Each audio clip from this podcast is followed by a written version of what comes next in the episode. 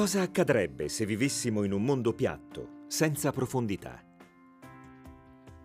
La risposta l'ha fornita uno scrittore nel 1884, Abbott, autore di uno dei più famosi racconti matematici, Flatlandia, la storia di un mondo bidimensionale e dei suoi strani abitanti.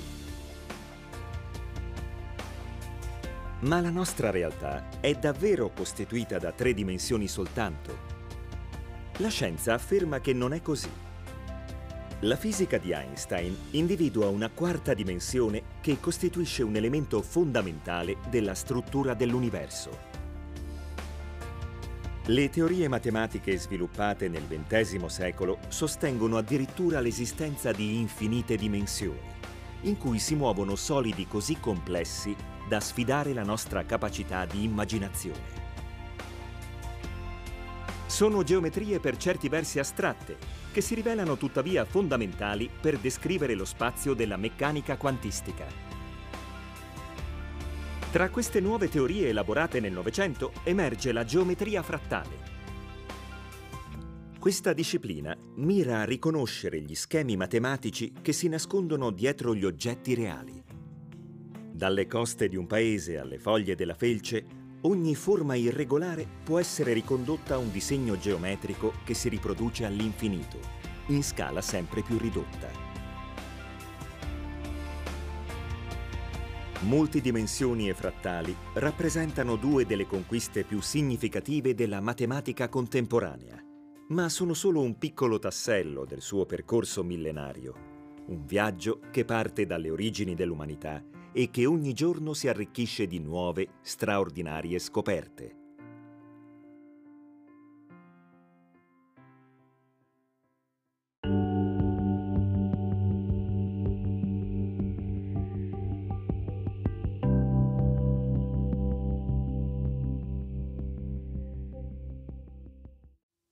Nel 1884 un abate inglese di nome Abbott Abbott, che tradotto significa abate abate, dunque l'abate abate abate, scrisse eh, un romanzo eh, che divenne un caso da una parte letterario e dall'altra parte eh, scientifico. Eh, un romanzo che eh, si intitolava Flatlandia eh, tradotto in italiano eh, in maniera puramente assonante, Flatland significa terra piatta ed era un romanzo che cercava di raccontare come è o come sarebbe la vita per degli esseri piatti che vivono su un piano. Il sottotitolo del romanzo era Storia di un quadrato, perché il protagonista di questo romanzo è appunto una figura geometrica ed è eh, un quadrato. Il romanzo eh, arriva nel pieno dell'era vittoriana e ovviamente è una satira alla società eh, vittoriana, eh, però raccontata attraverso eh, metafore che sono metafore geometriche, metafore matematiche. Il protagonista, abbiamo detto, è, è un quadrato, ma ci sono poligoni di varia natura in eh, questo romanzo. E naturalmente bisogna immaginarsi come questi poligoni vivono appunto schiacciati eh, su un piano.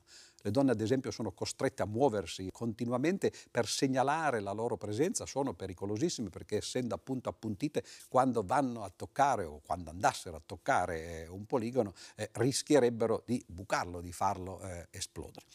Questo quadrato vive la sua vita eh, tranquilla all'interno di Flatlandia, di questo planiverso, finché un giorno eh, arriva dallo spazio eh, un visitatore in realtà è una visitatrice perché eh, scopriremo in seguito che si tratta di eh, una sfera. La sfera eh, vede il piano dal di fuori e quindi ha una visione privilegiata, è in grado di vedere per esempio dentro le case che cosa succede, mentre invece gli abitanti di questo paese, di Flatlandia, vedono eh, soltanto l'esterno, il perimetro potremmo dire delle loro case e poi devono entrare attraverso eh, una porta. Questo romanzo si svolge, si eh, dipana nei primi capitoli raccontandoci appunto eh, la vita su un mondo piano, ma ad un certo punto arriva la sorpresa. La sfera cerca di entrare in contatto con il quadrato e cerca di spiegargli che sta arrivando dallo spazio. Il quadrato naturalmente non riesce a capire che cosa significhi lo spazio perché per lui tutto eh, ciò che esiste, cioè il suo mondo, è confinato eh, in questo piano. Allora la sfera cerca in qualche modo di fargli intuire che cosa significa essere un essere tridimensionale, un oggetto tridimensionale, quando si ha soltanto una visione bidimensionale perché si è confinati eh, nel piano. E allora gli dice, passerò attraverso il tuo mondo e tu mi vedrai soltanto attraverso delle sezioni e dovrai cercare di immaginarti con la tua immaginazione come sono realmente fatto in uno spazio che non puoi percepire perché non hai appunto eh, i eh, sensi adatti per percepirlo. Cosa succede allora? Se ha questo spazio, che sarebbe il planiverso, la sfera arriva piano piano, fino a, a, quando non tocca il piano, non tocca il mondo in cui vive il quadrato, eh, non ce n'è nessuna traccia, ma ad un certo punto ecco che la sfera si posa sul piano. È tangente, come si direbbe in matematica, al piano, quindi c'è soltanto un punto che il quadrato vede e attraverso cui percepisce la sfera. Ma poi la sfera continua, passa attraverso il piano e man mano che scende attraverso il piano si vedono le sue sezioni e che cosa sono le sezioni di una sfera fatte da un piano? Beh, sono tutti cerchi, solo che questi cerchi sono piccoli o grandi a seconda di dove il piano taglia la sfera. Il cerchio più grande che eh, una sfera può produrre è quello che chiameremo equatoriale, quando la si taglia eh, con un piano che passa attraverso il suo centro, e altrimenti i cerchi sono più piccoli. Dunque il quadrato percepisce l'esistenza di un essere tridimensionale come la sfera perché vede un punto nel momento in cui la sfera è tangente al piano, poi vede un cerchio che si allarga man mano finché arriva ad un massimo che sarebbe l'equatore, poi di nuovo diminuisce questo cerchio fino ad arrivare a un punto quando la sfera è tangente al piano, ma questa volta dal di sotto, e poi scompare. Ecco la visione che un essere bidimensionale ha di una sfera tridimensionale, o meglio, nello spazio tridimensionale. Il romanzo però ha eh, uno scopo ed è cercare di spiegare ai lettori, che invece vivono ovviamente in uno spazio tridimensionale, come sarebbe una sfera nello spazio a quattro dimensioni. E l'idea di Abbott, un'idea geniale e veramente vincente dal punto di vista della divulgazione, è di fare per l'appunto un'analogia. Così come una sfera nello spazio tridimensionale si manifesta in un piano come un punto che cresce in un cerchio fino ad un certo punto e poi dopo diminuisce e svanisce, ecco che la sfera a quattro dimensioni, nello spazio a tre dimensioni, fa l'analogo, solo che questa volta invece dei cerchi ci sono delle sfere. E allora una ipersfera, come la potremmo chiamare, una sfera a quattro dimensioni, noi potremmo percepirla come un punto che poi cresce in una sfera fino a raggiungere un massimo, poi decresce di nuovo eh, fino a diventare un punto e poi svanisce. Questo è stato il primo tentativo letterario e divulgativo allo stesso tempo di spiegare alla popolazione che non conosceva la matematica alla fine dell'Ottocento, quella inglese e poi naturalmente quella di tutto il mondo perché il romanzo ebbe un enorme successo, come ci si potrebbero immaginare degli oggetti a quattro dimensioni pur rimanendo confinati come siamo eh, nella nostra percezione tridimensionale.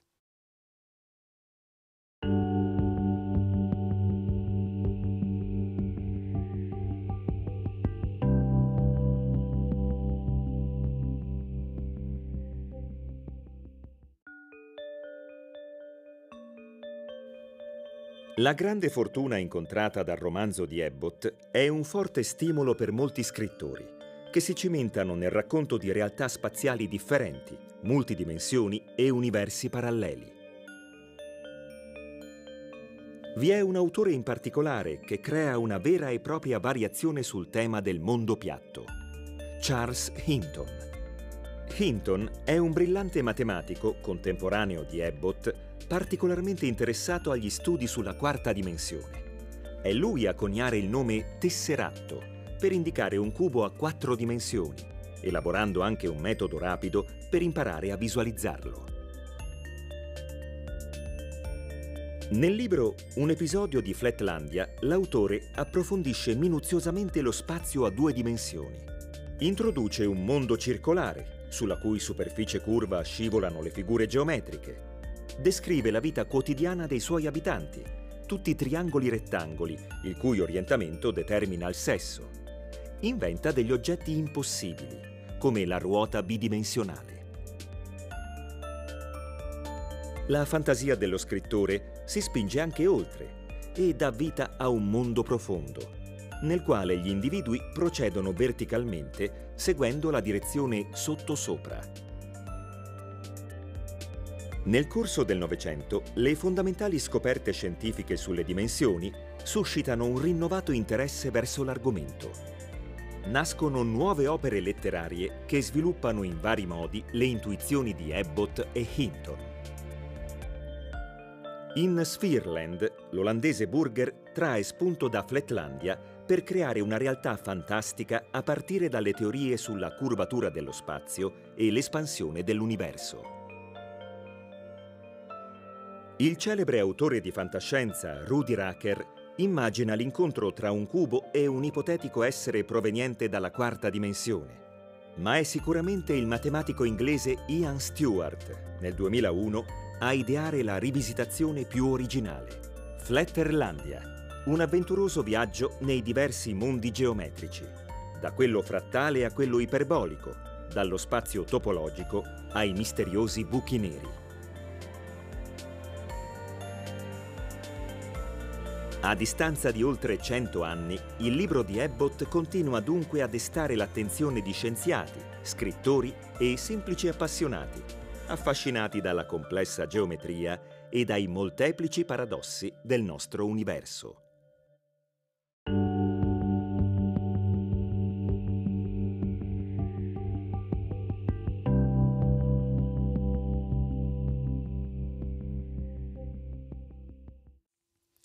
L'idea di Abbott attraverso il suo romanzo era di divulgare l'idea della quarta dimensione.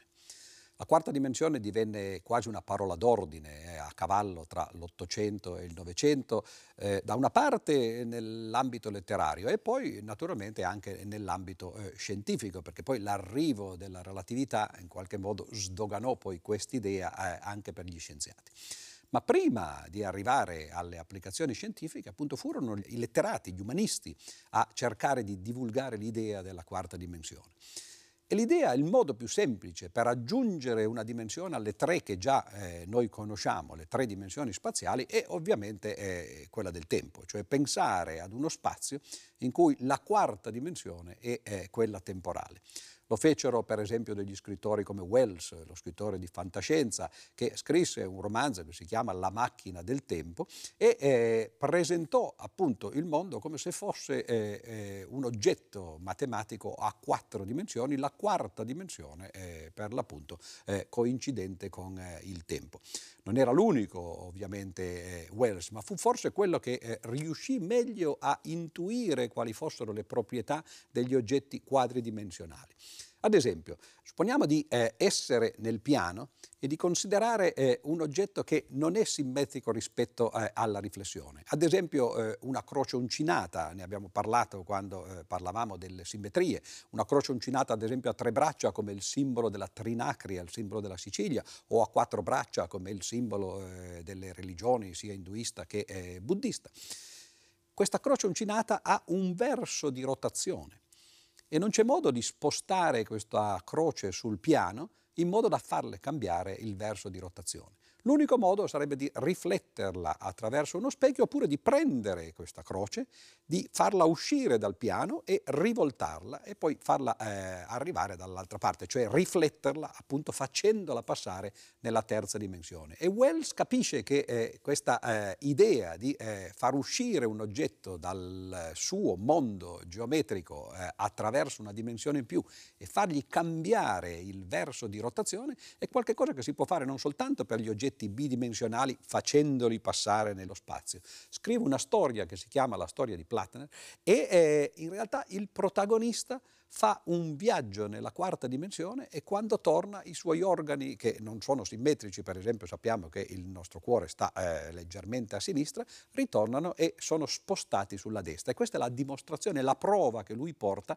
del fatto di essere uscito dalle tre dimensioni che ci, che ci sono usuali, alle quali eh, siamo confinati, essere entrato in un'altra dimensione, aver rivoltato il proprio senso di orientamento esattamente come se fosse una croce uncinata che esce dal piano e viene riflessa e cambia il verso di eh, rotazione.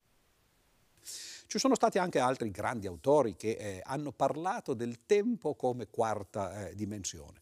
Per esempio Proust, agli inizi della enorme opera sul tempo perduto, parla di una chiesa e questa chiesa la presenta come se fosse un oggetto a quattro dimensioni. Dice noi vediamo la chiesa, la vediamo in un certo momento della sua storia temporale, però questa chiesa è stata costruita, ha avuto il momento eh, di fulgore e poi piano piano ha cominciato a decadere, a perdere i pezzi e a diventare un rudere. E lui dice non è che la Chiesa è cambiata nel corso del tempo, è semplicemente un oggetto a quattro dimensioni, fermo nel tempo, di cui noi vediamo delle sezioni. Ecco, i letterati come Wells, quindi da una parte, come Proust dall'altra, incominciano a far eh, percepire ai loro lettori, non scientifici tra l'altro, e da un punto di vista eh, non scientifico come quello di Proust o semplicemente divulgativo come quello di Wells, a introdurre questo concetto della quarta dimensione come tre dimensioni spaziali più una dimensione temporale.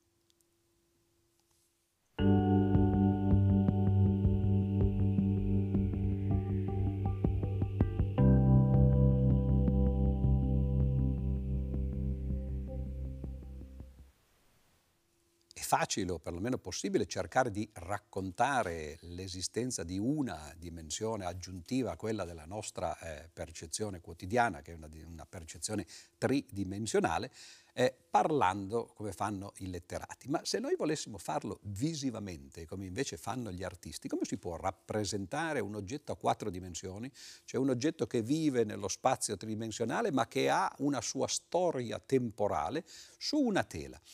Beh, questo è eh, parte del solito problema che si ritrovano ad affrontare gli artisti. Eh, ricordiamo, ne abbiamo parlato ad esempio eh, quando eh, abbiamo affrontato il problema della prospettiva. Gli artisti eh, di solito si sono trovati di fronte a un problema di riduzione delle dimensioni. In altre parole, il mondo che ci circonda è un mondo tridimensionale, ma la tela su cui gli artisti vogliono rappresentare le loro opere è una tela bidimensionale, ha una dimensione in meno. E quindi gli artisti hanno dovuto inventare delle tecniche, in particolare per esempio la prospettiva, la sonometria e tante altre, sono tecniche che insegnano o permettono di schiacciare un oggetto a tre dimensioni su una tela a due dimensioni. Arrivati alla fine dell'Ottocento, agli inizi del Novecento, gli artisti si trovano ad affrontare un problema ancora più complicato. Come rappresentare un oggetto a quattro dimensioni, cioè un oggetto che vive nello spazio tridimensionale ma che ha una storia temporale, su una tela che di dimensioni ne ha solo due è un problema doppio come difficoltà rispetto a quello di rappresentare tre dimensioni su due, eh, cioè quelle della tela, perché questa volta le dimensioni sono quattro, che devono diventare soltanto due. Ma gli artisti hanno risolto brillantemente questo problema in tante maniere diverse. Facciamo alcuni esempi, tanto per eh, vedere come l'arte eh, si è interessata ed è stata stimolata dal problema della quarta dimensione come eh, dimensione temporale. Prendiamo eh, un artista molto noto, anche se proviene da eh, una cultura differente dalla nostra, Okusai.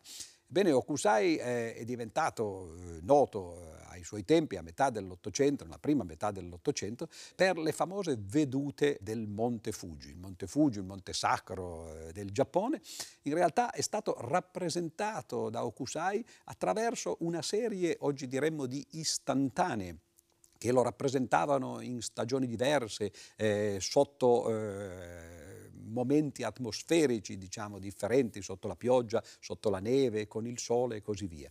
E la serie di queste rappresentazioni del Monte Fuji in realtà è un tentativo di far vedere quest'unico oggetto che però vive nel, eh, nella quarta dimensione temporale come se fosse un unico oggetto a quattro eh, dimensioni. In Occidente eh, gli artisti, eh, in seguito però, perché Okusai viveva appunto nella prima metà dell'Ottocento, alla fine dell'Ottocento, soprattutto gli impressionisti ad esempio, usarono tecniche analoghe. Monet per esempio fece moltissime serie notissime, per esempio la cattedrale di Rouen si pose di fronte alla cattedrale in momenti diversi dell'anno in momenti diversi delle stagioni soprattutto e anche delle giornate per far vedere come cambiasse la percezione di questa cattedrale che era lì fissa nello spazio ma che in qualche modo nel tempo si evolveva. E l'intera serie di queste rappresentazioni e di tante altre serie che Monet eh, ci diede sono tentativi dal punto di vista artistico di rappresentare oggetti a quattro dimensioni, cioè tridimensionali nello spazio e unidimensionali nel tempo. I futuristi cercarono di rappresentare direttamente il movimento però su un'unica tela. E la cosa diventa più complicata naturalmente perché sia Okusai che Monet per esempio avevano a disposizione tante tele e facevano poi da un punto di vista pittorico l'analogo di quello che poi il film, il cinema fece eh, da un punto di vista eh, appunto cinematografico, cioè una successione di istantanee che vengono fatte vedere di, in sequenza eh, sufficientemente veloce, danno poi l'impressione per l'appunto del movimento e così è nato poi eh, appunto il cinema. Quindi eh, Okusai e Monet sono andati in una direzione che poi è sfociata eh, nel, nel cinematografo. Ci sono appunto, come dicevo, i futuristi che sono andati invece in una direzione contraria, eh, hanno cercato di rappresentare su un'unica tela, in un unico fotogramma, il movimento. Balla, ad esempio, eh, che ha eh, fatto molte tele, una in particolare dove c'è un cagnolino che sta muovendosi e il movimento viene fatto, viene rappresentato dalle zampe come se fossero congelate no, in un'unica eh, diapositiva. È un po' l'analogo di quello che poi faranno i fotografi quando potranno controllare il tempo di esposizione delle loro macchine fotografiche e faranno, per esempio, delle immagini eh, che eh, avendo un tempo di esposizione lungo rispetto eh, al movimento che il soggetto fa saranno da un certo punto di vista sfuocate, però faranno vedere il movimento congelato eh, in un unico eh, fotogramma. E questo è il tentativo appunto dei, eh, dei pittori di congelare in un'unica immagine quello che è la rappresentazione di un oggetto quadridimensionale. Ecco, questa è il, la rappresentazione della quarta dimensione, da una parte dal punto di vista dei letterati e dall'altra parte dal punto di vista eh, dei pittori. Ma i matematici come si rappresentano la quarta dimensione?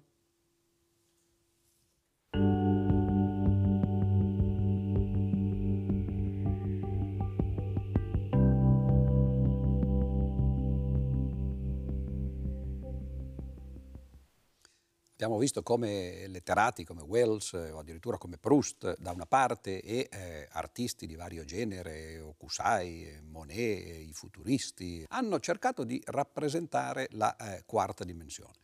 Il problema però di tutte queste rappresentazioni è che eh, mettono insieme due cose che sono un po' diverse, da una parte tre dimensioni spaziali e dall'altra parte una dimensione temporale. I matematici vorrebbero eh, pensare a uno spazio a quattro dimensioni, analogo però a quello che è lo spazio a tre dimensioni al quale siamo abituati, oppure quello a due dimensioni, cioè il piano, o addirittura a una dimensione, eh, cioè eh, la linea. E quindi cercare di dare una rappresentazione matematica di eh, uno spazio e poi di oggetti a quattro dimensioni.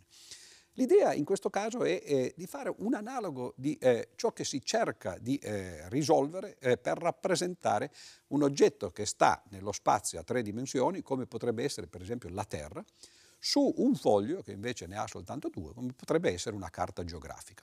Come fare a schiacciare la rappresentazione della Terra su un foglio eh, bidimensionale, cioè su una carta eh, geografica? Ci sono naturalmente tanti modi di farlo, ci sono proiezioni, ne abbiamo parlato quando eh, parlavamo appunto della geometria proiettiva e eh, della prospettiva. Ma qui siamo interessati a un altro tipo di proiezione che comunque è stato eh, molto noto e molto usato fino a quando eh, erano in voga gli Atlanti, oggi ormai eh, naturalmente eh, eh, passati nel dimenticatoio grazie a tutto ciò che si può vedere su internet. Allora, supponiamo di voler rappresentare il globo terrestre. Lo immaginiamo eh, con eh, un polo nord e un polo sud, naturalmente, e poi con una griglia eh, che serve a eh, dare delle coordinate sul, sul, polo terrestre, una griglia che è fatta anzitutto di meridiani, una serie infinita di meridiani che passano attraverso i due poli, e poi c'è una serie invece di cosiddetti paralleli, che sono cerchi più piccoli o più grandi a seconda di dove si trovano. Il più grande è ovviamente è l'equatore, i più piccoli sono eh, i due poli e poi questi cerchi eh, diventano via via più piccoli man mano che passano dall'equatore e vanno eh, verso il polo. Questa è una struttura però nello spazio a tre dimensioni. Attraverso la longitudine e la latitudine si può identificare in maniera univoca un punto eh, sulla sfera. Come possiamo trasportare questa struttura, doppia struttura, che è poi l'analogo delle due coordinate cartesiane sul piano, la x e la y, su eh, una carta geografica bidimensionale? Quello che si è fatto è eh, molto semplicemente eh, di prendere per esempio eh, metà della, eh, della, Terra, per esempio l'emisfero settentrionale, cioè quello che contiene il polo nord e che poi arriva fino all'equatore, e di dire, beh, questo emisfero lo possiamo eh, rappresentare attraverso una serie di cerchi concentrici, il centro è ovviamente il polo nord, e questi cerchi concentrici sono semplicemente le rappresentazioni dei vari paralleli fino a quando si arriva all'equatore. Quindi una serie di cerchi concentrici permette di rappresentare metà sfera, un emisfero, in questo caso l'emisfero settentrionale. Cosa succede all'emisfero meridionale invece? Beh, succede una cosa analoga naturalmente, anch'esso si può rappresentare come una serie di cerchi concentrici in cui questa volta però il centro è il polo sud e, e i paralleli sono eh, i paralleli dell'emisfero eh, meridionale. Abbiamo dunque due serie di cerchi concentrici, una che rappresenta i paralleli di un emisfero e l'altra che rappresenta i paralleli dell'altro emisfero. Sulle carte geografiche in genere si mettevano queste due serie di, eh, di cerchi vicini, però bisognava stare attenti perché il cerchio esterno è in realtà lo stesso cerchio in tutte e due le rappresentazioni, è l'equatore, che appartiene sia all'emisfero nord che all'emisfero sud e quindi dobbiamo immaginarci queste due serie di cerchi concentrici come se fossero incollate lungo il bordo del cerchio esterno che rappresenta l'equatore. Come possiamo rappresentare in maniera analoga a quella usata dai cartografi per la Terra una sfera che però sta questa volta nello spazio a quattro dimensioni? L'idea ci viene dall'immagine che eh, Abbott nel suo romanzo Flatlandia aveva suggerito per l'appunto. Così come in realtà una sfera ha, nello spazio a tre dimensioni che passa attraverso un piano consiste di un punto che cresce in un cerchio fino ad un massimo e poi si restringe fino a diventare di nuovo un punto, cercare di farlo nello spazio a tre dimensioni per una sfera a quattro dimensioni e l'analogo si tratta semplicemente di partire da un punto, di avere un palloncino, diciamo così, una sfera che cresce fino ad un certo punto e poi decresce di nuovo fino a, a un punto. Cioè in altre parole, così come la sfera terrestre viene rappresentata attraverso due serie di cerchi concentrici il cui bordo coincide, una sfera nello spazio a quattro dimensioni viene rappresentata nello spazio a tre dimensioni, cioè quello solito a cui siamo abituati, come due serie di sfere concentriche in cui la sfera esterna è anch'essa coincidente esattamente come lo era il cerchio esterno che corrispondeva all'equatore. Cioè due serie di sfere concentriche rappresentano un'ipersfera come due serie di cerchi concentrici rappresentano una sfera. La cosa interessante da questo punto di vista è che il primo ad aver pensato a un oggetto a quattro dimensioni rappresentato in questo modo come due serie di sfere concentriche è stato niente meno che padre Dante nella Divina Commedia.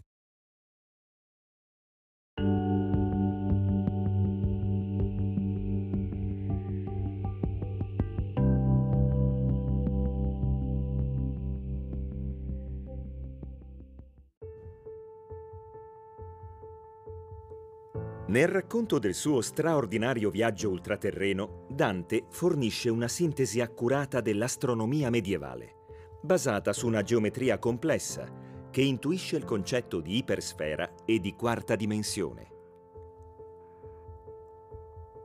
Dopo aver attraversato l'imbuto dell'inferno e la montagna del Purgatorio, Dante esplora il paradiso insieme alla sua guida Beatrice. Il poeta percorre le nove sfere celesti che compongono una delle due parti del paradiso, ovvero l'universo reale, descritto secondo il modello geocentrico tramandato da Aristotele. La Terra al centro e intorno le sfere concentriche dei pianeti, fino al cielo delle stelle fisse. Giunto al limite ultimo dell'universo fisico, Dante può finalmente contemplare l'Empireo, il luogo dove dimorano gli angeli e le anime dei beati. Davanti alle porte del paradiso celeste, il poeta manifesta tutto il suo stupore. La struttura dell'Empireo è infatti difficile da comprendere immediatamente. Dante narra di una serie di sfere concentriche decrescenti, al centro delle quali vi è un punto di luce abbagliante che rappresenta Dio. Beatrice spiega che quel punto che è al centro di tutte le sfere è in realtà la sfera maggiore e contiene tutto ciò che sembra racchiuderlo. Questa rappresentazione è dunque caratterizzata da due serie di sfere distinte, una relativa al mondo sensibile, crescente, l'altra al mondo celeste, decrescente, i cui centri sono rispettivamente la terra e Dio.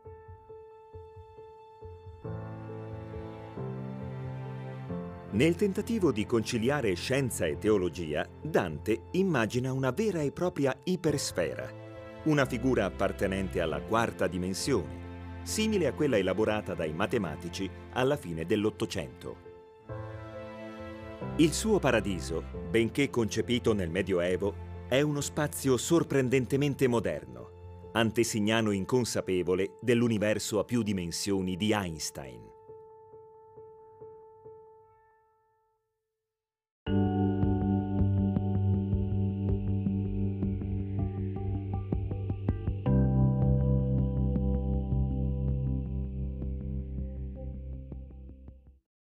Finora abbiamo parlato dell'ipersfera, cioè l'analogo nello spazio a quattro dimensioni della sfera eh, nello spazio a tre dimensioni, che poi a sua volta era l'analogo del cerchio nello spazio a due eh, dimensioni e del segmento eh, nello spazio a un'unica dimensione.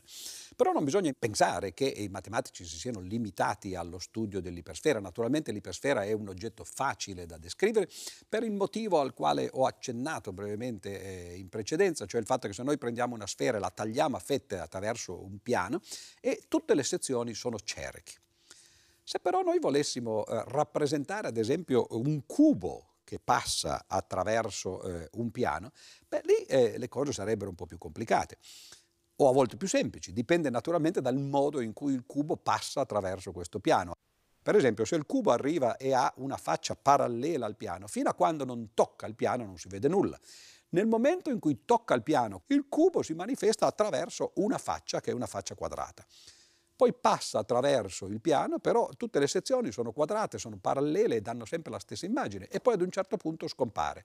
Cioè un cubo che passasse attraverso il piano toccandolo eh, in maniera parallela a una delle sue facce, darebbe una strana rappresentazione a, a, al quadrato eh, nel piano. Sarebbe un quadrato che di colpo arriva nell'universo, rimane lì per un po' e poi sparisce. Difficile da immaginare come, sarebbe eh, l'oggetto a eh, tre dimensioni soltanto vedendo un quadrato che ad un certo punto sparisce. Ma il cubo, per esempio, si potrebbe far arrivare in una posizione che tocchi, ad esempio, il piano soltanto su un vertice. Supponiamo di prendere due vertici opposti, quindi attraverso i quali passa una retta, e di far passare eh, il cubo eh, facendolo scendere attraverso questa retta perpendicolarmente al piano. E beh, allora eh, provate a immaginare, non è così semplice da vederlo perché alcune delle sezioni agli inizi sarebbero triangolari ma poi ci sono delle sezioni del cubo che sono addirittura esagonali, poi ridiventano triangolari, diventano un punto. Anche per noi, che in fondo il cubo lo conosciamo bene perché lo possiamo percepire nello spazio a tre dimensioni, non è così semplice vedendo una serie di punti, poi triangoli che crescono, poi un esagono e poi di nuovo triangoli, un punto, capire che quelle sono le sezioni di un cubo che passa attraverso un piano.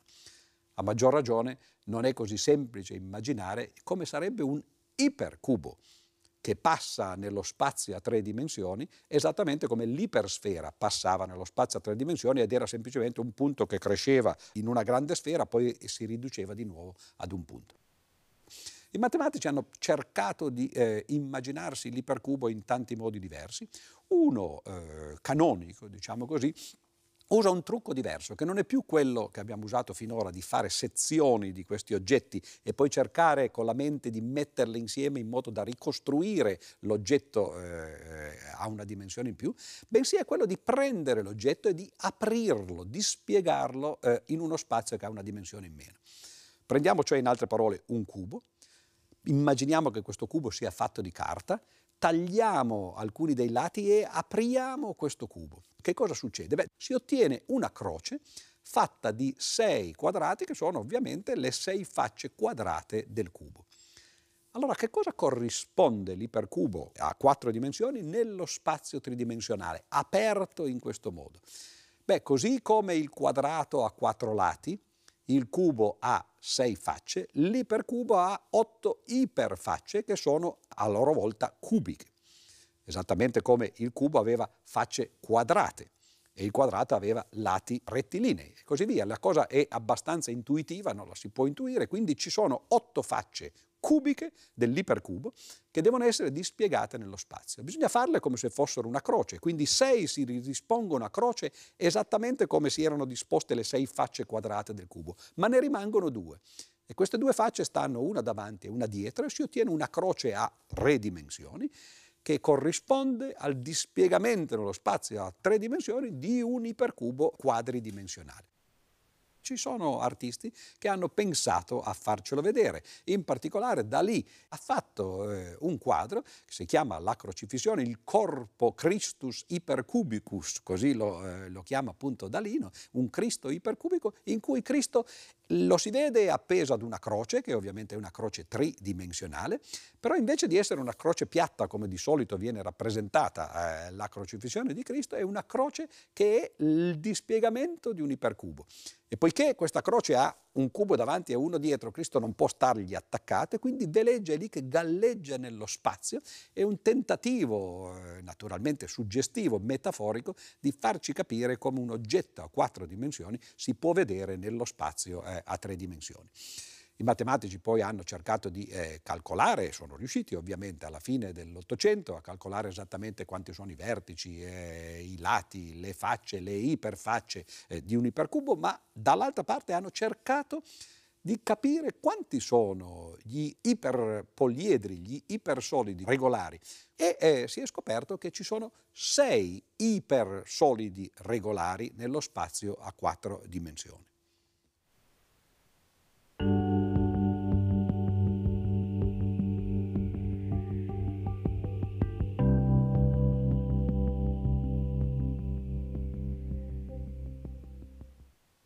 Immaginarsi gli ipersolidi regolari nella quarta dimensione è ovviamente una cosa abbastanza complessa. Abbiamo già visto che già nel caso più semplice, cioè quello dell'ipercubo, bisogna fare eh, un po' uno sforzo di eh, fantasia, per esempio dispiegandolo nello spazio.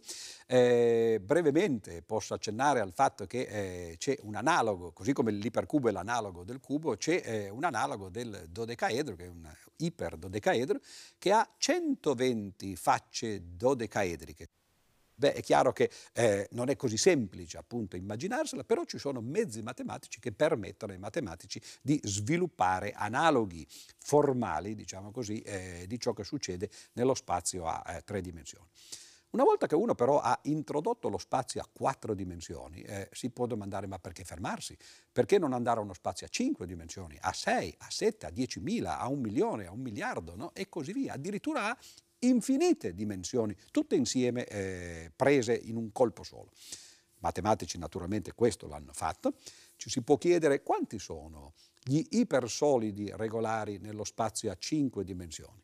Beh, si può immaginare se nello spazio a tre dimensioni erano cinque e nello spazio a quattro dimensioni erano sei, nello spazio a cinque dimensioni saranno sette, vero? Sbagliato. Perché in realtà la cosa interessante è che dalla quinta dimensione in avanti qualunque numero di dimensioni ha sempre lo stesso numero di ipersolidi regolari e sono sempre soltanto tre. E questa è una cosa che eh, in realtà poi si è vista, si è stata confermata anche in tanti altri campi della geometria. È facile studiare dalla quinta dimensione in su, è difficile studiare la terza e la quarta dimensione che guarda caso sono proprio la dimensione spaziale da una parte in cui noi viviamo e la dimensione spazio-temporale eh, in cui ovviamente eh, viviamo e eh, in cui scorre la nostra vita. Qualche breve parola sullo spazio a eh, infinite dimensioni, perché eh, si potrebbe immaginare che si tratti di giochi eh, senza interesse, soltanto fatti dai matematici eh, che non hanno eh, altro di meglio da fare. Invece la cosa interessante è che eh, anzitutto non è così facile definire uno spazio a infinite dimensioni. Come facciamo ad esempio a calcolare la distanza di un punto dall'origine eh, nel, nel, piano? Beh, quello è molto semplice, basta prendere le due coordinate del punto x e y, fare la somma eh, dei loro quadrati e poi fare la radice quadrata e attraverso il teorema di Pitagora si ottiene per l'appunto la distanza del punto dall'origine. Nello spazio a tre dimensioni si fa esattamente la stessa cosa, un punto ha semplicemente tre coordinate, quindi si fa la somma dei quadrati delle tre coordinate, la radice quadrata e quella è, è la distanza di un punto eh, nello spazio a tre dimensioni dall'origine. A quattro dimensioni, a cinque dimensioni è sempre la stessa cosa. Il problema arriva quando ci sono infinite dimensioni perché si tratterebbe di fare la radice quadrata della somma di infiniti quadrati, ma il problema è che infiniti quadrati o infiniti numeri più in generale, sommati fra di loro, possono diventare infinite come somma.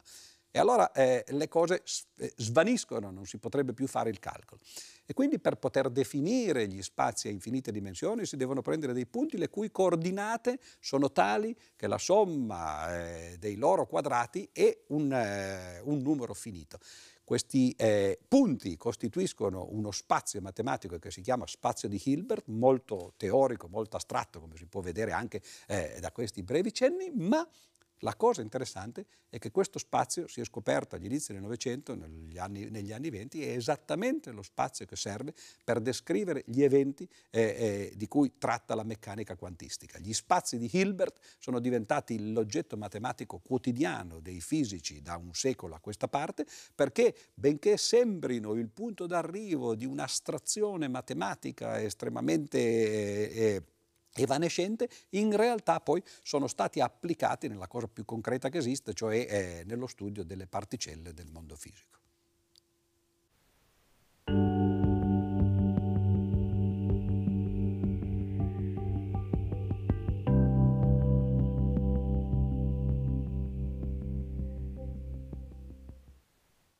La quarta dimensione, gli spazi a più dimensioni, finite o addirittura infinite, non sono che uno eh, dei tanti sentieri o delle tante vie che la matematica del Novecento ha eh, percorso. Eh, ce ne sono svariate, si potrebbe parlare per esempio della topologia, eh, che è lo studio della geometria di oggetti che però si possono deformare a differenza di quelli per esempio della geometria euclidea che sono eh, rigidi eh, e che non si deformano quando eh, li si spostano. Oppure si potrebbe parlare delle geometrie finite, in cui eh, c'è soltanto un numero finito di punti e che quindi costituiscono delle specie di mini universi sui quali si possono fare esperimenti eh, nel tentativo di capire che cosa succede poi eh, nell'universo in grande in cui eh, invece i punti sono eh, in numero infinito. si possono fare studi sui fondamenti e così via. Ci sono tantissime strade che la matematica appunto del Novecento ha seguito, perché ormai eh, non ci sono più soltanto eh, le eh, grandi aree della matematica del passato, cioè da una parte l'aritmetica e eh, dall'altra parte la geometria. Eh, naturalmente nel 5-600 si sono aggiunte due grandi eh, branche della matematica, cioè l'algebra da una parte, lo studio dell'equazione e dall'altra parte l'analisi, lo studio delle funzioni, dei numeri reali e così via, che è stata poi lo strumento principale per le applicazioni nella fisica per due o tre secoli.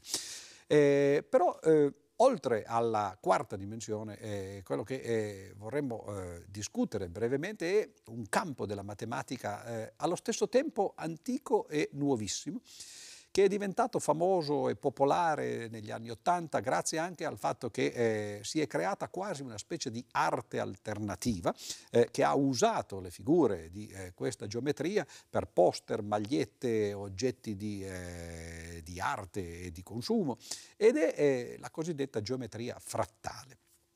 Questo è quasi un simbolo della matematica della fine del Novecento, degli ultimi 20 o eh, 30 anni del Novecento. Però è una geometria che in realtà, come sempre succede nella matematica, affonda le sue radici nel passato eh, più remoto. Una delle prime testimonianze che ci vengono eh, della matematica dell'antichità, a parte i papiri che arrivano dall'Egitto, sono le tavolette eh, babilonesi. Ne abbiamo parlato in eh, varie occasioni. Una di queste tavolette babilonesi eh, riporta una particolare dimostrazione del teorema di Pitagora. Il fatto è che questa dimostrazione, come oggi noi sappiamo, grazie soprattutto poi all'uso che ne ha fatto Euclide, che ce l'ha spiegata nei dettagli, questa dimostrazione fa sì che se noi prendiamo un triangolo rettangolo e tracciamo la sua altezza, dividiamo il triangolo di partenza in due triangoli che sono a loro volta simili al triangolo di, di partenza. Quindi si ha un triangolo con una certa forma, rettangolo, con l'altezza se ne ottengono altri due più piccoli. Ma a questo punto a quei due più piccoli si può tirare l'altezza da una parte e dall'altra e si ottengono altri quattro triangolini che sono sempre simili a quello di partenza e ai due eh, intermedi e così via. Ebbene, in questa tavoletta babilonese non soltanto è tracciata l'altezza, ma è tracciata anche l'altezza di uno dei triangoli ottenuti e poi l'altezza di uno degli altri triangoli ottenuti e così via. Si suggerisce l'idea che forse già i babilonesi avessero pensato a questo tentativo di prolungare o di iterare all'infinito un procedimento. Una cosa a cui i babilonesi invece e gli antichi non avevano pensato è di considerare un'iterazione della rappresentazione usuale che si usa normalmente anche nei eh, libri di scuola del teorema di Pitagora. Si ha un triangolo rettangolo, si costruiscono i quadrati sui cateti e il quadrato sull'ipotenusa e per il teorema di Pitagora il quadrato sull'ipotenusa ha la stessa area della somma dei quadrati costruiti sui cateti. Ma una volta presi i due quadrati costruiti sui cateti, si possono costruire su di essi due triangoli rettangoli simili a quello di partenza. E quelli che erano i due quadrati costruiti sui cateti del triangolo eh, rettangolo di partenza adesso diventano due quadrati costruiti sulle ipotenuse di triangoli simili a quello di partenza, i quali avranno i loro cateti con i loro quadrati costruiti sui cateti e così via. Che cosa si ottiene? Si ottiene un quadrato di partenza con un triangolo rettangolo sopra, due quadrati che hanno area equivalente a quello di partenza, poi quattro quadrati che hanno ciascuno area equivalente ai due di partenza e dunque area equivalente all'unico di partenza originario e così via. Ogni volta si trovano dei triangoli, rettangoli sempre più piccoli, un numero sempre maggiore, doppio ogni volta, di quadrati costruiti sui loro cateti, sempre con la stessa area. La cosa interessante però è che ad un certo punto, poiché il triangolo appunto è piegato, ad un certo punto questa figura incomincia a avvoltolarsi su se stessa. Quella che potrebbe sembrare una generazione infinita di aree diventa in realtà un albero che ha un'area molto delimitata e finita. Questo è uno dei più semplici esempi di frattali che si sono però trovati stranamente usando un ingrediente che è il teorema di Pitagora, antichissimo, 2500 anni fa, è un procedimento che in fondo i greci avrebbero già potuto anche intuire. Ce ne sono tanti altri, un esempio tipico è la dimostrazione del teorema di Pitagora nel caso particolare dei triangoli rettangoli isosceli, quelli che hanno eh, due cateti uguali, data da Platone nel famoso dialogo Il Menone, la prima dimostrazione matematica di cui si abbia una traccia nella storia. Ebbene, che cosa succede? Questa dimostrazione si riduce a prendere un quadrato e a costruire dentro di esso un quadrato la cui diagonale è uguale al lato del quadrato di partenza. Dentro questo quadrato si può costruire un altro quadrato con le stesse proprietà, la cui diagonale è uguale al lato eh, di questo quadratino dentro e così via. Si ottiene una successione telescopica di quadrati che è simile a quelle figure che in Oriente sono molto usate per fini votivi religiosi, che si chiamano mandala, è un tipico mandala.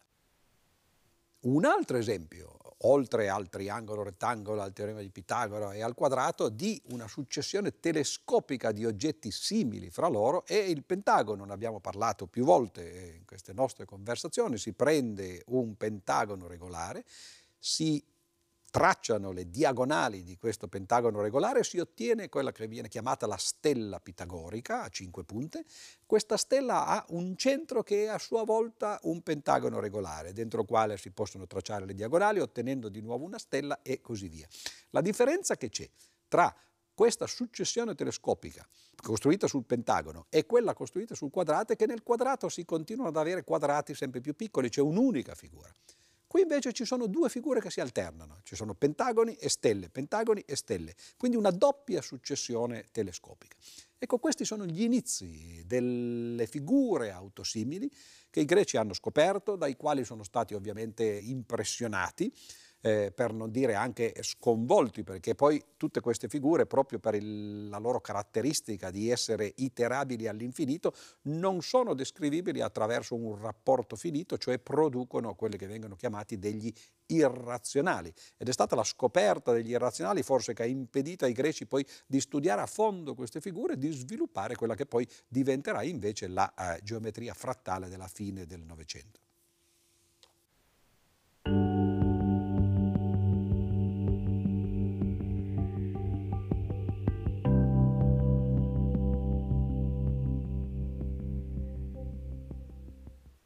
Per quale motivo la geometria frattale ha colto eh, l'attenzione suscitato appunto l'interesse di un pubblico molto più generale di quello ristretto in fondo dei matematici o degli scienziati?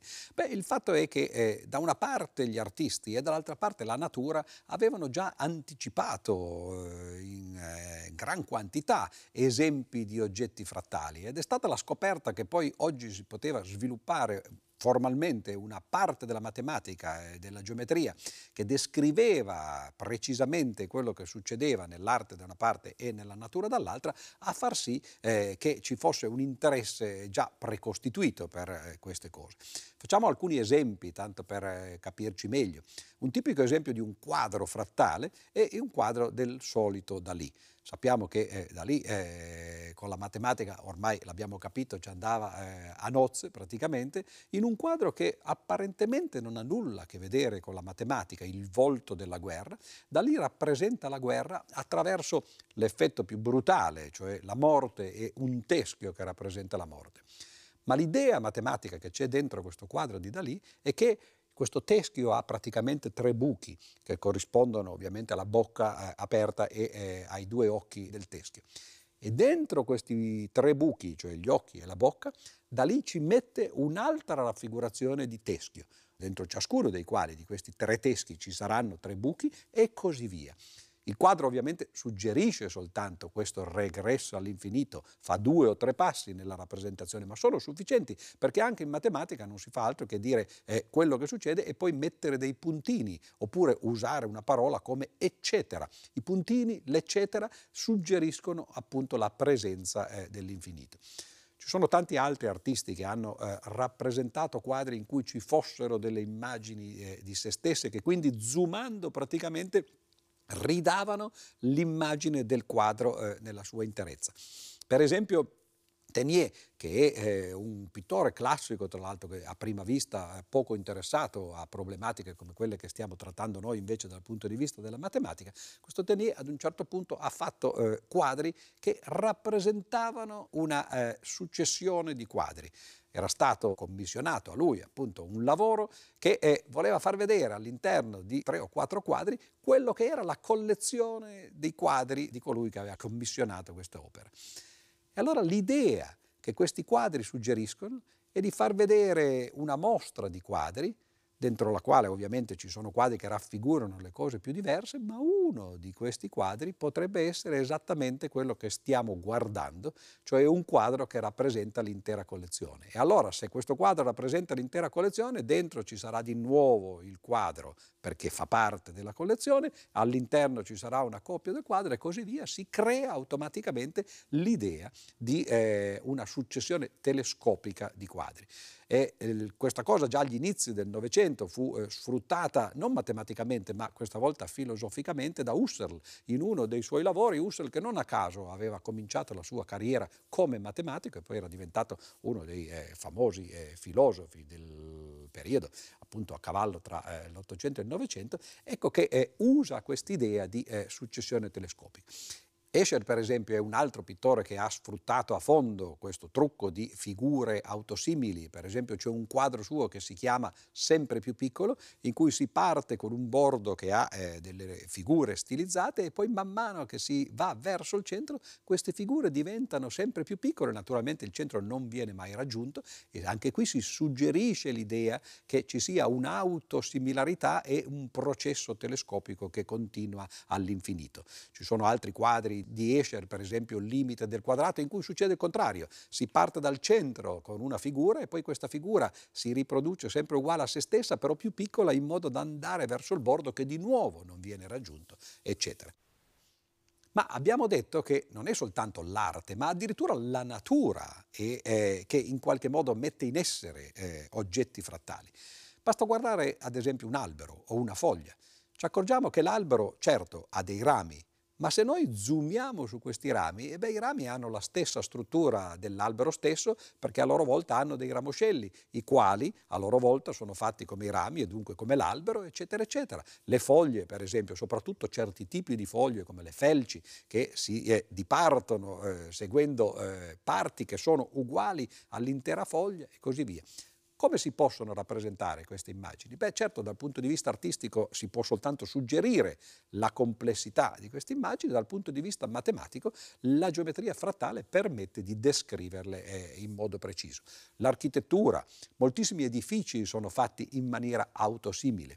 Eh, ad esempio, eh, se si va in India, i templi di Khajurao, che hanno una grande cupola eh, ovoidale centrale, ma poi vicino ci sono delle cupole più piccole con la stessa forma, le quali riproducono poi a loro volta l'intera struttura, dunque delle altre cupole più piccole. Se si va a Mosca, per esempio, e si guardano le cupole dei eh, conventi eh, della Chiesa ortodossa, spesso si vedono cupole dorate, che però hanno a volte una cupola centrale e poi vicine ce ne sono di quelle più piccole, le quali a loro volta hanno vicino vicine, altre cupole più piccole e così via. Si scopre che quest'idea di autosimilarità è un'idea che è arrivata appunto agli artisti, è arrivata agli architetti e soprattutto preesisteva in natura e la geometria frattale quello che ha fatto è riuscire a descriverla e farla diventare eh, una parte della matematica moderna.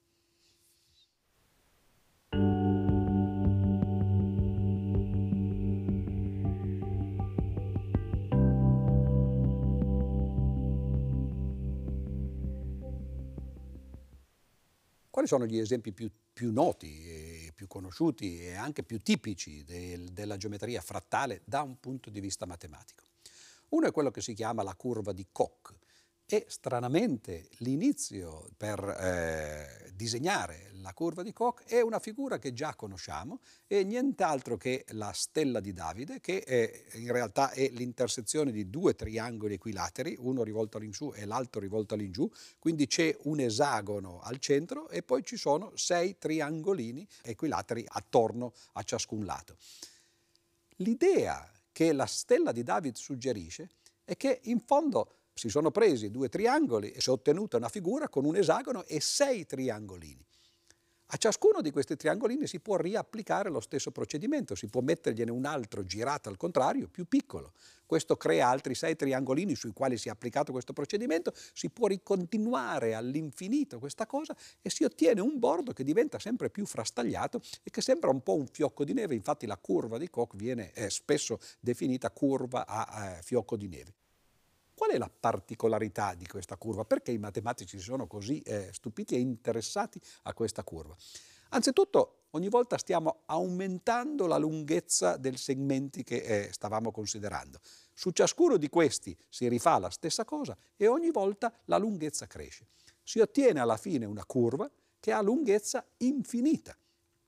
Ma la cosa straordinaria è che questa curva è racchiusa dentro una parte finita del piano, non si allontana mai troppo dal triangolo di partenza e quindi ha un'area finita.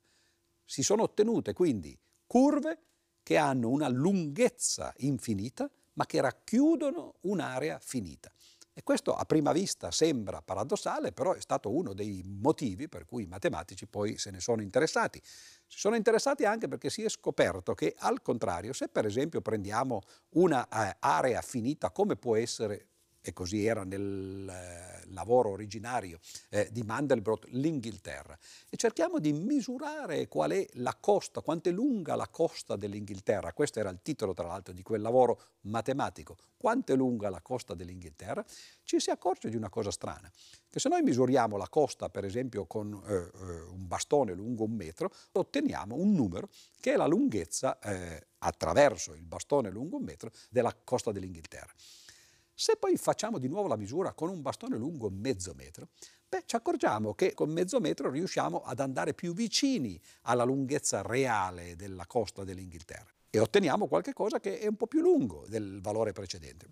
Ogni volta che diminuiamo la lunghezza dell'unità di misura, ci accorgiamo che la lunghezza del bordo dell'Inghilterra va all'infinito.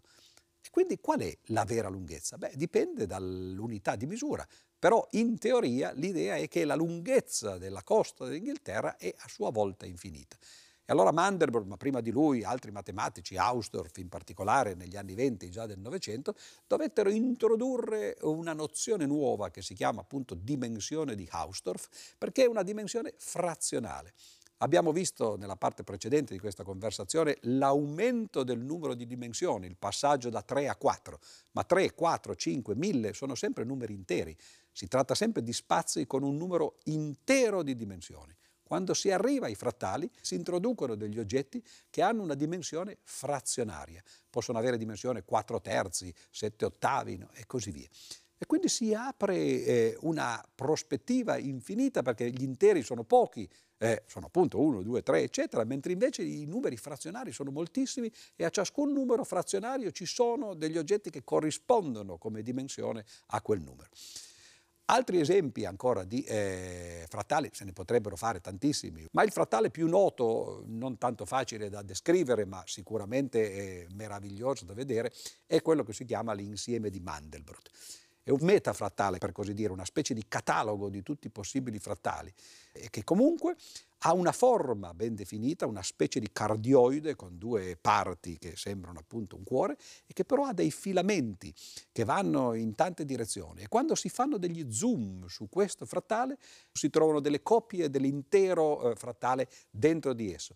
Ma la cosa interessante è che Oltre queste coppie, essendo un catalogo universale di tutti i possibili frattali che si possono ottenere, guardando da una parte oppure dall'altra di questo insieme di Mandelbrot, si scoprono forme favolose e fantastiche, sono stati addirittura eh, pubblicati e costruiti naturalmente cataloghi, libri che sembrano quasi il catalogo di una esibizione artistica che fanno vedere man mano che cosa succede quando si zooma dentro eh, a una parte di eh, questo insieme. Queste cose vengono colorate e attraverso queste raffigurazioni colorate i frattali sono entrati nell'immaginario collettivo, si è quasi unito eh, da una parte l'umanesimo dell'arte e dall'altra dall'altra parte il razionalismo della matematica.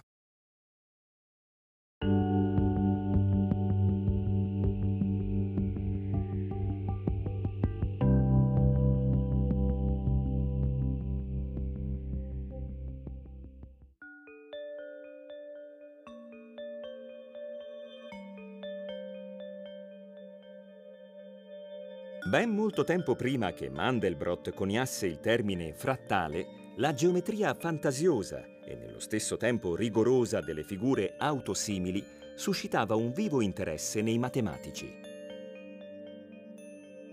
Una delle prime fondamentali scoperte in questo ambito risale alla fine dell'Ottocento. È l'italiano Giuseppe Peano a descrivere un particolare tipo di linea che attraverso la sua iterazione è in grado di ricoprire interamente uno spazio. È la celebre curva di Peano una linea che riesce a riempire completamente un'area bidimensionale, grazie alle sue infinite pieghe. È dunque possibile disegnare una curva di questo genere dentro un quadrato, coprirne interamente la superficie passando per tutti i suoi punti, senza mai staccare la matita dal foglio. Esistono anche oggetti matematici più complessi della curva di Peano, che applicano i principi della geometria frattale all'universo dei solidi. Un esempio curioso è la sfera cornuta inventata da James Alexander, un matematico americano del Novecento.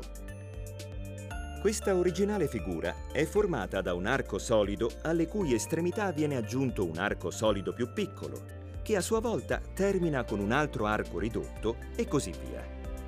La diramazione procede all'infinito, dando vita a una superficie intrecciata e avvolta su se stessa nella quale è difficile riconoscere l'interno dall'esterno. Nel 1926 l'austriaco Karl Menger descrive un altro tipo di frattale tridimensionale decisamente affascinante, la spugna di Menger. Il matematico parte da un cubo che viene diviso in 27 solidi identici ma più piccoli, come nel celebre rompicapo di Rubik. Eliminando il cubo centrale e i sei che hanno una faccia in comune con esso, se ne ottengono 20. Questa operazione si può ripetere all'infinito e il risultato è un oggetto paradossale, con un numero illimitato di cavità, una superficie infinita e un volume pari a zero. Queste figure costituiscono soltanto una minima parte delle potenzialità della geometria frattale. L'immaginazione degli studiosi continua a creare nuove incredibili forme e le precise formule matematiche si trasformano in vere e proprie opere d'arte.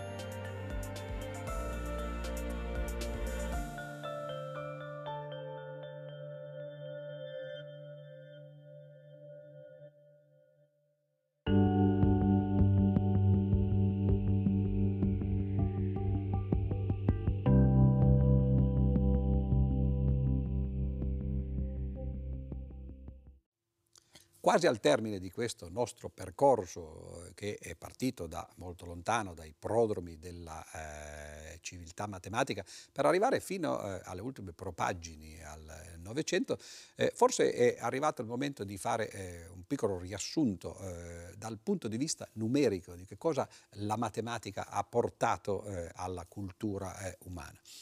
Si è partiti praticamente eh, considerando soltanto i numeri interi, ma Pitagora aveva già fatto lui un passo avanti, perché il motto tutto è numero in realtà voleva dire tutto è commensurabile col numero. Tutto ciò che si vede nella natura si può descrivere attraverso rapporti di numeri interi. I rapporti di numeri interi ovviamente non sono numeri interi, per esempio tre mezzi o 3 a 2 è un rapporto che oggi noi chiameremmo 1,5 ma che è, non è intero, non è né 2 né 3, è a metà eh, tra il 2 e il 3 e 3 mezzi. I numeri che sono rapporti di numeri interi si chiamano razionali. Perché? Perché la parola razionale, razio, eh, latina, eh, che però deriva dal logos eh, greco, significava per l'appunto rapporto. Sono i rapporti fra numeri interi il motto pitagorico tutto è numero razionale lasciava intendere che solo i numeri razionali eh, fossero degni di considerazione, che anzi non ci fosse nient'altro eh, da considerare nella matematica. Ma la scoperta degli irrazionali, per l'appunto, del fatto che, ad esempio, nella geometria alcune grandezze geometriche hanno dei rapporti che non si possono descrivere attraverso rapporti numerici rispetto ad una stessa unità di misura, ad esempio la diagonale e il lato del quadrato o la diagonale e il lato del pentagono, oppure il lato lungo e il lato corto di un rettangolo aureo e così via. Una volta scoperti gli irrazionali eh, si sono dimostrati essere ubiqui, universali, eh, ce ne sono moltissimi. E allora eh, si è posto ai matematici il problema eh, di eh, come definirli questi numeri irrazionali, che cosa sono come si possono descrivere eh, attraverso formule o attraverso eh, oggetti o eh, espressioni matematiche. Un primo passo per descrivere eh, una parte dei numeri irrazionali è eh, arrivato con eh, l'invenzione dell'algebra. L'algebra naturalmente in parte era già stata eh, usata in maniera implicita perlomeno dai babilonesi che avevano eh, risolto ad esempio equazioni di secondo grado con la famosa formula che eh, si studia a scuola. Il rapporto fra la diagonale e il lato del quadrato Oggi noi potremmo dirlo semplicemente no, dicendo che è pari alla radice quadrata di 2, ma è in realtà la soluzione di un'equazione molto semplice, eh, algebrica, che è x al quadrato meno 2 uguale a 0, oppure x al quadrato uguale a 2. E la soluzione è appunto la eh, radice quadrata di 2. Ecco, i numeri algebrici, cioè i numeri per i quali esiste un'equazione di cui essi, loro sono eh, soluzioni, sono una parte dei numeri irrazionali.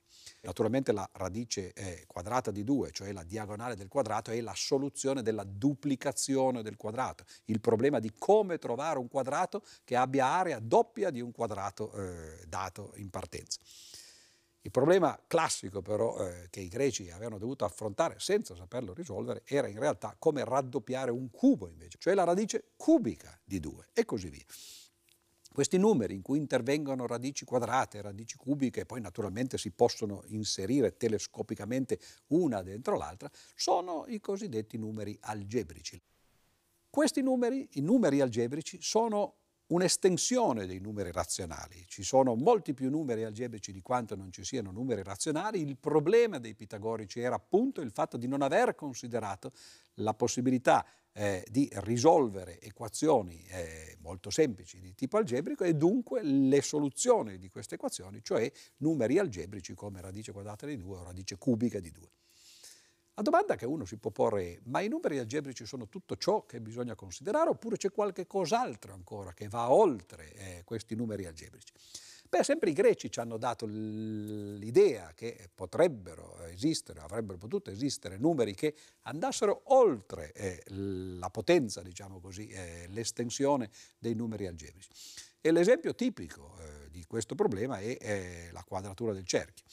Il cerchio ha due caratteristiche, da una parte c'è la circonferenza, dall'altra parte c'è il diametro e il rapporto fra la circonferenza e il diametro è un numero che oggi noi indichiamo con la lettera P greco, che è l'iniziale greca di eh, perimetro, e la domanda che ci si può porre, che i greci si posero, indirettamente chiedendosi se fosse possibile costruire con la riga e il compasso un quadrato che avesse la stessa area di un cerchio dato, comunque il problema che i greci si posero, come noi oggi lo riformuleremmo in maniera matematica, è pi greco è un numero razionale, è un numero algebrico o è qualcosa di diverso da tutto ciò? Soltanto nel Settecento si dimostrò che pi greco non è un numero razionale ma poteva essere pur sempre qualcosa che estende i numeri razionali e che rimane descrivibile attraverso un'equazione. Esiste un'equazione che ha come soluzione pi greco, un'equazione che abbia solo coefficienti interi come quelle che abbiamo citato prima, x al quadrato meno 2 uguale a 0, che abbia come soluzione pi greco. Ci volle un po' più di tempo, per questo bisognerò arrivare alla fine dell'Ottocento per eh, la dimostrazione che in realtà no, non esistono equazioni che abbiano come soluzione. Pi greco non è un numero algebrico, è qualche cosa di diverso e questi numeri si chiamano trascendenti perché trascendono la potenza eh, o l'estensione dei numeri algebrici. I numeri che oggi noi chiamiamo reali sono appunto eh, l'insieme di tutti questi numeri che eh, la matematica ha fornito nel corso dei secoli della sua storia, i numeri interi, i numeri razionali, i numeri algebrici, i numeri trascendenti, tutti questi messi insieme, disposti in maniera ordinata su una retta, costituiscono eh, i numeri reali. È possibile andare oltre i numeri reali? Oppure è, è, lì che ci si ferma. Ebbene, la cosa interessante è che la matematica del Novecento è andata molto oltre. Negli anni 60, nel 1960 circa, eh, un logico matematico di nome Abraham Robinson riuscì a estendere i numeri reali in una, eh, un insieme di numeri si chiamano appunto iperreali in cui ci sono questi numeri che sono così piccoli da essere considerati infinitesimi. Gli infinitesimi di cui Newton e Leibniz parlavano, che stavano alla base del calcolo infinitesimale, che a un certo punto erano stati poi eliminati attraverso una riformulazione di questo calcolo in termini di limiti come oggi si studia nelle scuole, oggi possono essere invece spiegati e usati esattamente come li facevano in maniera intuitiva i padri fondatori del calcolo infinitesimale, cioè Newton e Leibniz, attraverso questo concetto di infinitesimo. Ma a questo punto si può immaginare, così come era successo con le varie dimensioni, si è estesa la geometria a tre dimensioni in una geometria a quattro, ma perché fermarsi lì? E perché non fare una geometria a cinque dimensioni, a sei, eccetera, o addirittura infinite? È possibile estendere i numeri reali non soltanto ai numeri iperreali, ma a qualche cosa che sia iper-iperreale, due volte ad esempio. Esiste un numero che sia positivo, maggiore di zero, ma che sia più piccolo di tutti gli infinitesimi? Ebbene, la risposta, come ci si può immaginare, è eh, sì. Ci sono numeri iper-iper reali in cui ci sono numeri più piccoli di tutti gli infinitesimi, ma ancora a loro volta eh, non nulli, non uguali a zero, bensì eh, positivi. E la cosa si può continuare, andare avanti all'infinito E l'ultima parola in questa enorme successione, appunto infinita al massimo grado di numeri, è quello che si chiamano giustamente eh, i numeri surreali. Numeri surreali che sono stati introdotti negli anni 70 del Novecento, quindi sono una novità che ancora non si trova spesso nei libri di scuola e di cui si parla poco, ma che comunque sono il punto d'arrivo, diciamo così, dimostrabilmente, perché si sa che oltre non si può andare, anche perché si è fatto tutto ciò che si poteva fare nella definizione stessa di numero surreale, questo è un po' il punto d'arrivo, diciamo così, eh, di ciò che è stato lo sviluppo. Eh, della matematica dal punto di vista numerico. Non bisogna però pensare che la matematica si sia ridotta all'aritmetica e alla geometria, sia pure con queste estensioni, spazi a infinite dimensioni, numeri surreali ottenuti alla fine di eh, infinite estensioni dei numeri eh, interi, razionali, reali e così via. Perché in realtà la matematica è andata anche in altre direzioni.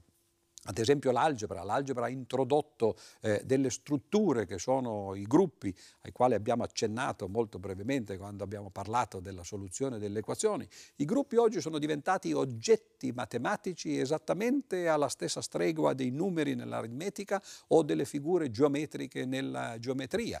E eh, anche qui la, la teoria dei gruppi è stata usata in maniera estrema quasi dalla fisica, la fisica delle particelle è ormai scritta nel linguaggio della teoria dei gruppi, ma di nuovo, eh, come si può immaginare, eh, l'aritmetica, la geometria, l'algebra dei gruppi, eccetera, non sono che tre, in questo caso particolare, delle tante branche della matematica eh, moderna. La matematica del Novecento ormai parla una grande quantità di dialetti, è un po' l'analogo di quello che succede al mondo, in cui non c'è una lingua unica, una volta c'era il latino, no? e il greco e forse il latino e il greco erano l'analogo per la matematica dell'aritmetica e eh, della geometria. Oggi invece dovunque guardiamo ci sono popoli che parlano ciascuno la sua lingua, i suoi dialetti, eccetera, la matematica è un po' così, ma questo non significa significa che stiamo andando verso la torre di Babele in cui poi nessuno più si capisce, perché nella matematica c'è un'unità che tiene insieme tutte queste cose e la cosa interessante e che poi alla fine spesso si trovano in una disciplina e magari nell'ultima disciplina scoperta, che quindi sembrerebbe essere slegata da tutto il resto, si trovano profondissime connessioni tra discipline classiche da una parte o anche moderne dall'altra. E quindi l'immagine che in genere viene fatta della matematica è un po' quella di, eh, come potremmo fare dal punto di vista geografico, di tante isole o continenti. Ci sono isole grandi appunto che vengono chiamate continenti perché sono quelle più classiche, appunto l'aritmetica, la, la, l'algebra, la geometria, l'analisi, eccetera. Ci sono isolotti a volte lontani dai continenti che sembrano essere completamente staccati fra loro. Ma se uno dal globo terrestre tira via l'oceano, l'oceano, se va a vedere che cosa c'è sotto l'oceano, ci si accorgono che tutte le isole, come diceva una volta una canzone dei King Crimson, si tengono per mano sotto le profondità dell'oceano. Ecco, così è l'immagine che noi dovremmo avere della matematica, costituita di continenti o isole più o meno grandi, apparentemente slegate da loro, separate da acqua, da oceani che sembrano tenerle lontane, ma che poi invece in realtà sono tenute per mano l'una all'altra eh, da questa unità profonda che costituisce la matematica moderna.